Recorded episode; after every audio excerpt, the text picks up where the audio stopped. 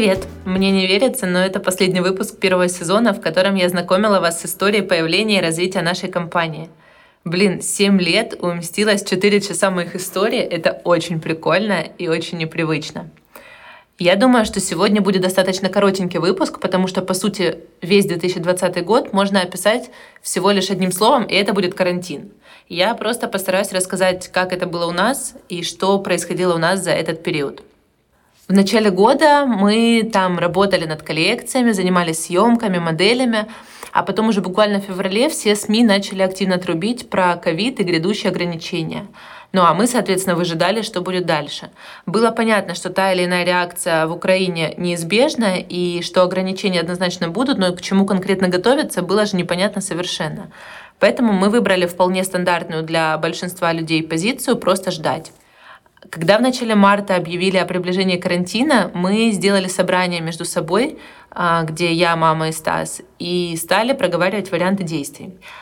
Однозначно было понятно, что офлайн должен был закрыться по-любому, и мы, в принципе, никак не могли на это повлиять. Но вот как работать с онлайном, нам нужно было, конечно, решить.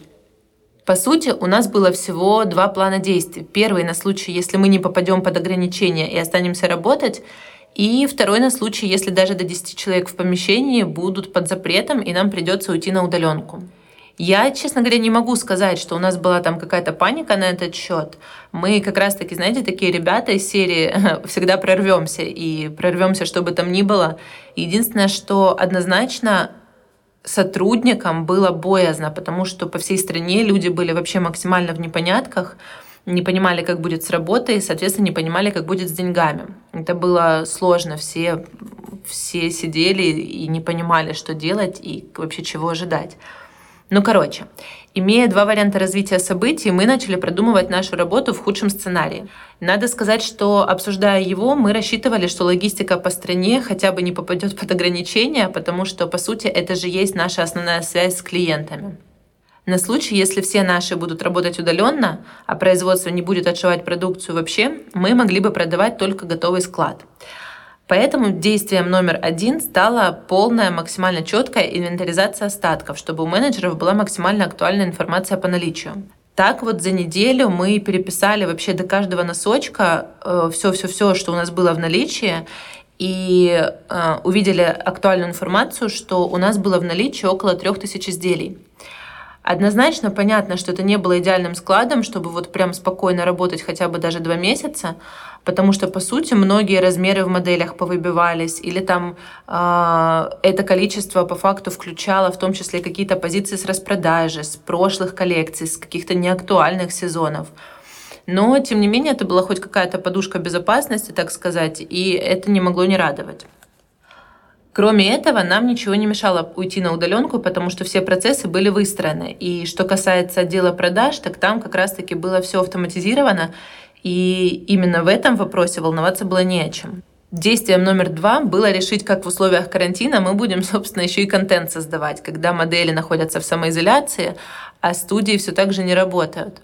И здесь, в этом вопросе, мы вернулись к моей старой достаточно идее, а, которая заключалась в том, что модели должны будут создавать контент самостоятельно и у себя дома.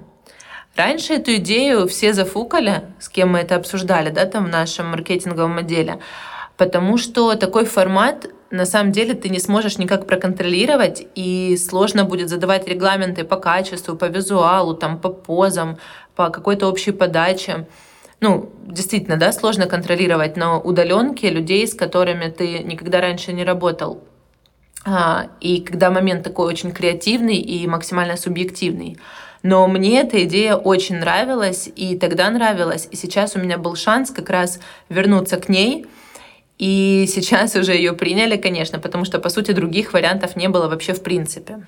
Действием номер три было решить, как ребята будут добираться на работу, если мы все-таки действительно сможем работать. Тогда мы еще не знали точно, будет ли работать общественный транспорт, но мы изначально подразумевали, что пользоваться им в условиях пандемии, ну, как бы не очень вариант, и это просто-напросто опасно. Обсудив это все, мы решили, что мы будем самостоятельно привозить и отвозить всех сотрудников на работу и с работы. Потому что очевидно, что услуги такси за месяц вылились бы в какую-то космическую сумму, и это было бы нерационально.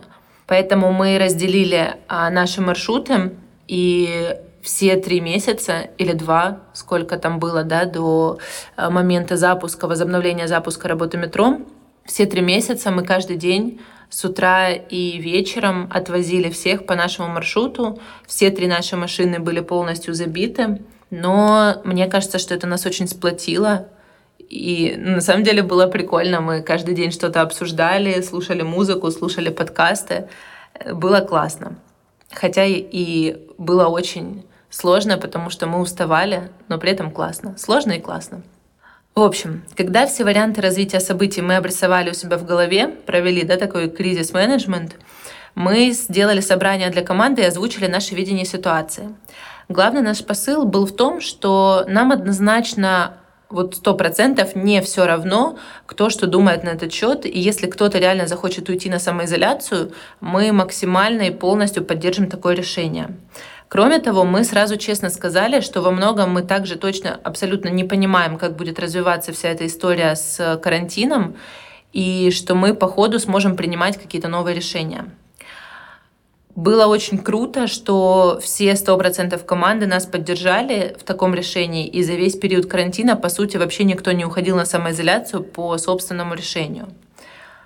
После объявления всех ограничений, когда уже их объявили да, официально там, по, телевидению, в СМИ, и когда это стала уже общедоступная информация, мы остались работать штатно. Но мы однозначно, конечно же, усилили меры безопасности. В первую очередь, да, стандартно, за счет масок и санитайзеров. Во-вторых, за счет проведенных инструктажей о том, как вести себя дома, как э, выходить в места скопления людей, да, там такие как магазины, аптеки и так далее. Мы проговорили момент с использованием общественного транспорта, который остался работать. Мы говорили о том, что ребята, раз мы обеспечиваем вам э, максимально комфортные и максимально безопасные условия, как добраться на работу и с работы, то, пожалуйста, отнеситесь ответственно и будьте осознанными в вопросе использования общественного транспорта, потому что потом вы будете приносить это все в наш дом, да, дом нашей компании, и таким образом подвергать нас какой-то опасности. А, я вот на самом деле искренне надеюсь, что все придерживались этой штуки и не пользовались общественным транспортом, ну, во всяком случае, без каких-то очень критических нужд. Потому что, да, в первые, конечно, месяцы было очень стрёмно и было непонятно, как все это будет развиваться. А, кроме того, мы ввели ограничения для присутствия и посещения наших э, офисов и производства каких-либо других людей из, э, ну, извне, да, то есть эм, мы закрыли самовывоз, то есть наши клиенты не могли к нам приходить забирать свои заказы. Модели, фотографы к нам больше не приходили. Ну, и да, естественно, конечно, весь офлайн наш тоже был закрыт. Все эти меры в целом э, внесли какое-то спокойствие в наш внутренний климат, и это позволило предотвратить вообще любого рода панику. Единственный момент, на который мы не знали ответа, это сохранение заработной платы на период карантина. Но в этом вопросе мы постарались быть максимально честными перед своей командой и сказать все как есть, что просто на самом деле мы не знаем, как будут развиваться события, какой у нас будет уровень продаж, и мы просто договорились смотреть по ситуации. Было очень здорово, что ребята поняли нас, что мы находимся с ними в одной лодке, да, э, по одну сторону баррикады, и приняли вот такое вот положение дел. Ну и, кстати, относительно э, ЗП, девочкам, которые у нас работали в офлайне и были вынуждены уйти домой, мы сохранили зарплату.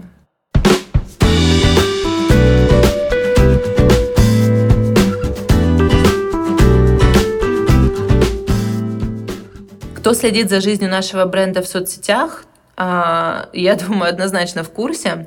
Но а с теми, кто не следит, я поделюсь сейчас. За карантин наши продажи и вообще в целом товарооборот взлетели в два с половиной раза. Это очень сильный, реально очень-очень сильный показатель.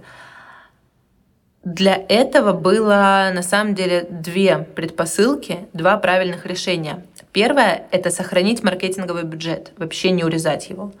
А второе – это сделать бесплатную доставку домой для людей, которые находятся на самоизоляции. Это были реально очень рисковые штуки.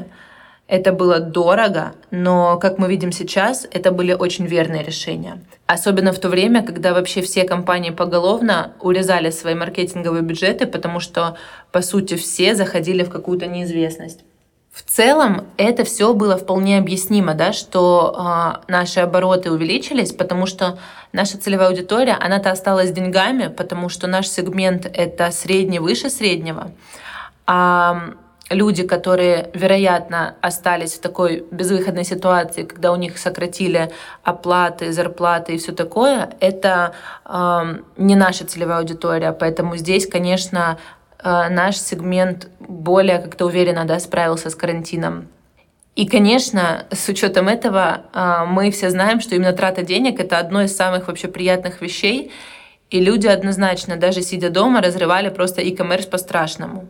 А наша же задача с нашей стороны была только в том, чтобы давать людям именно возможность реализовывать свое желание траты денег именно у нас и делать это максимально комфортно. И вот бесплатная доставка как раз закрыла этот вопрос. И да, если вы спросите, мы однозначно не были готовы к такой нагрузке, ну вот сто процентов. У нас не хватало менеджеров, у нас не хватало рук для упаковки, не хватало одной машины для отправок – производить, естественно, мы не успевали. У нас э, там заканчивалась упаковка, заканчивалась тишью, наклейки, вкладыши, шнурки для худи, в конце концов. Ну, короче, заканчивалось тупо все. Это была вообще жуткая дичь. Мы не успевали ничего. И еще очень-очень жестко подливало масло в огонь то, как эм, злые, а очень часто и перегибающие палку клиенты могли отзываться о каких-то ситуациях. Ну, то есть, смотрите, я однозначно понимаю, что такое сервис в 2020 году и какие есть ожидания у клиентов в наш адрес. И я стопроцентно понимаю все наши места, где мы зафакапили. Но, блин, давайте на чистоту. Весь мир, ну, реально весь мир без преувеличения ушел на карантин. Такого не было за вообще всю мировую историю. К этому никто не был готов. И как бы даже не готовился, это вообще не сработало бы. Половина наших подрядчиков вообще не работала, а если работали, то из серии там два дня в неделю. Все поставки задерживались. И задерживались они на непонятные сроки, да, потому что никто не мог гарантировать, когда все-таки они будут. Ну, короче, тупо каждый вообще работающий бизнес в этих условиях был в полном пиздеце. Простите, конечно. И это в условиях стандартного спроса было бы очень жестко. А теперь представьте, когда работы стало в два с половиной раза больше. Это еще более проблематично и морально, да, вот э, даже не морально, а с точки зрения просто внутреннего климата очень тяжело. Ну, например, буквально в первый месяц карантина количество сообщений на одного клиента выросло в три раза. А это значит, что нагрузка на 8-часовой рабочий день одного менеджера возросла тупо в прогрессии. И пока мы вылезали вон из кожи, чтобы успеть всем вообще дать своевременный фидбэк, что делали люди? Ах, вы не отвечаете мне 30 минут? Почему вы мне не отвечаете? А давайте-ка я вам позвоню с этим же вопросом. Что вообще за такой сервис, если три часа мне не ответили? А если не ответили три часа, так это уже в принципе заслуживает комментария под постом. Пусть все видят, что они не вывозят. А если трубку не взяли с первого раза, а я, допустим, хочу оформить возврат, так это вообще тянет на максимально гневный отзыв в Гугле, где я напишу, что тут разводят людей и морозятся, когда нужно вернуть деньги. И да, я, конечно, понимаю всех этих людей. К карантину никто не был готов, ну не только бизнес, но и каждый человек в целом. У всех забрали кафе, забрали парки, забрали встречи с друзьями, у многих любимую работу и хобби. Ну и что осталось по факту? Остался смартфон и интернет. А еще деньги, если повезло, остались и куча свободного времени.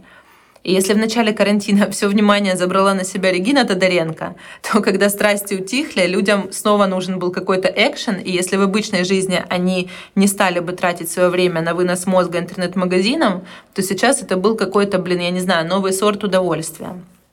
Просто морально было очень тяжело, когда у тебя во многих вещах связаны руки, ты ничего не можешь сделать, а они просто добивают и добивают менеджеров наших девочек это все очень сильно демотивировало.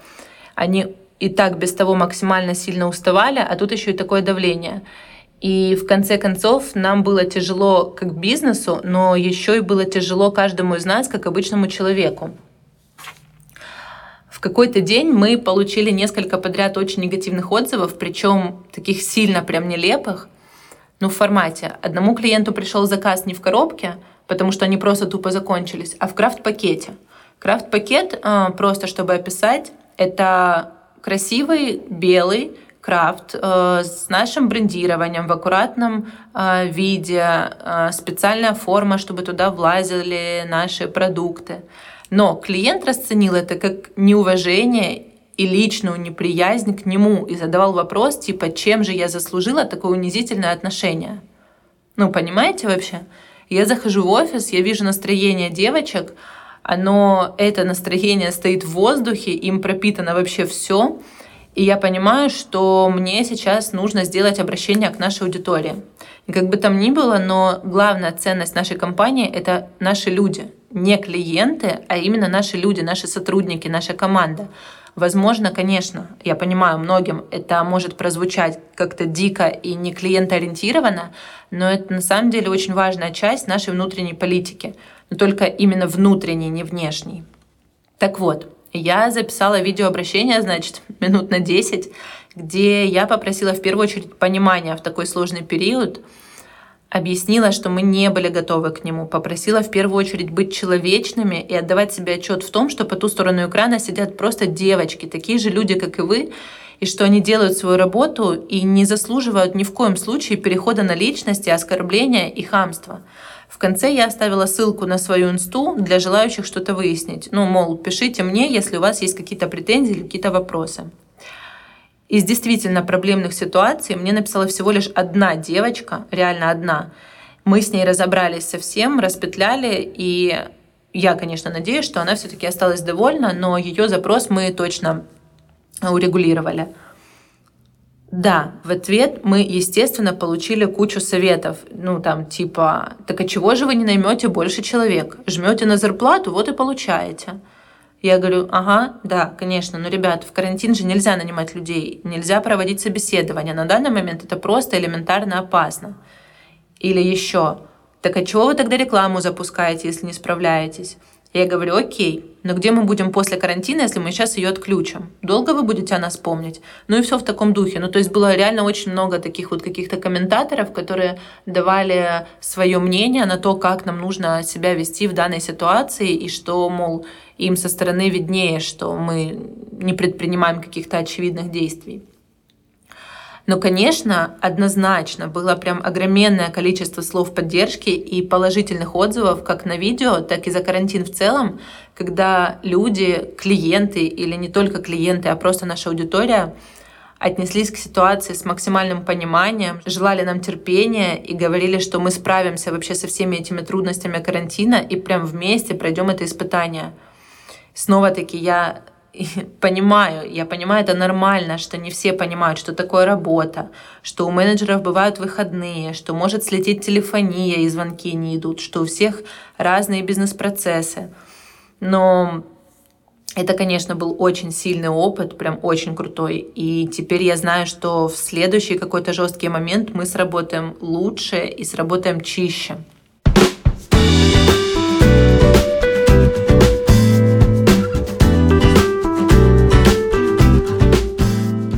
Конце карантина, ну точнее не в конце карантина, а после ослабления всех ограничений, мы взяли курс на сохранение наших объемов и начали работать над расширением компании.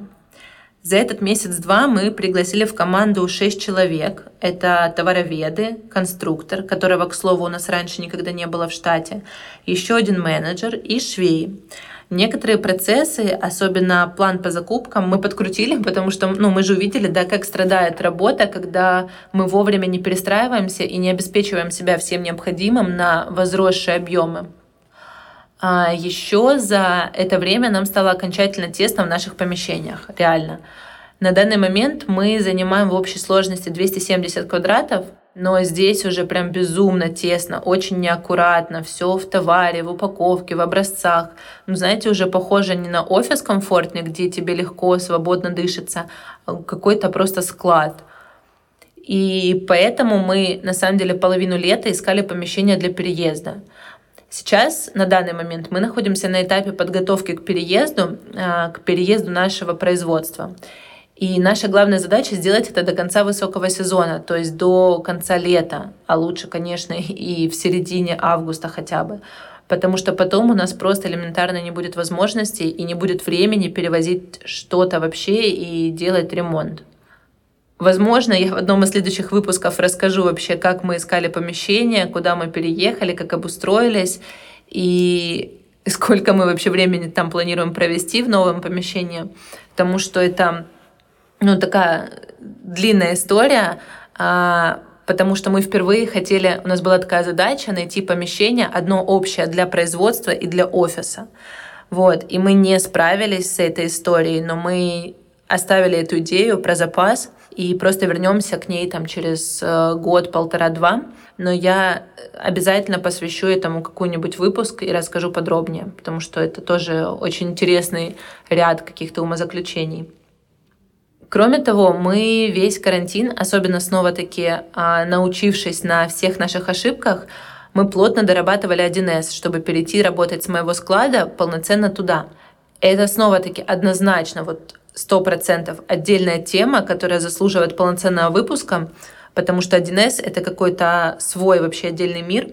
А, но все же вот в паре слов о главных причинах перехода на эту систему — кстати, надо сказать, что раньше я была уверена, что это пережитки прошлого, что это очень сложная crm и в ней работают только там дяди и тети за 50, но там бывали действительно обновления, и сейчас она уже такая более понятная для нашего возраста, скажем так, юзабилити у нее стало по приятнее, и вот все-таки, да, возвращаясь к тем самым причинам перехода во-первых, это программа учета, которую можно постоянно дорабатывать и дорабатывать под себя практически вообще в любом аспекте. Во-вторых, там есть возможность оперировать и производство, а не только лишь заказы. А это значит, что мы в разы сократим время на передачу данных и, самое главное, сократим ошибки в контроле сроков и наличия материалов. Сейчас эти участки у нас очень подвержены человеческому фактору, потому что нужно переносить с одной системы в другую таблицу, с этой таблицы в третью таблицу и так далее. А когда это все будет в единой системе, конечно, это намного упростит работу. Ну и в-третьих, наконец-то мы сможем именно уже эту программу интегрировать с нашей AMA CRM и нашим сайтом. И когда все будет работать как единый механизм, без задержек, без ошибок и с переносом данных, это очень повлияет на скорость и на скорость работы в целом, на скорость оформления одного заказа. И я вижу в этом, конечно, для нас огромную вообще точку роста. Ну вот в целом так, но это реально снова-таки очень большая тема. И чтобы вы понимали, мы занимаемся этим, а, наверное, с сентября 2019 года. Мне уже вообще скоро будет сниться 1С, но Конечно, сто процентов. Я очень рада, что мы уже на финишной прямой. Это огромная вообще работа была проделана. И надо сказать, что наша команда девочек, а, особенно отдел продаж и а, отдел там, э, который работает с товаром, они большие молодцы, потому что они, скрипя зубы, проходили через это испытание и до сих пор проходят, когда ну, нужно перестраиваться, нужно привыкать к чему-то новому, и они, как бы это ни было сложно, но все равно поддерживают да, нас в этом решении, помогают, дают свой фидбэк. Это очень круто, они прям все большие умнички.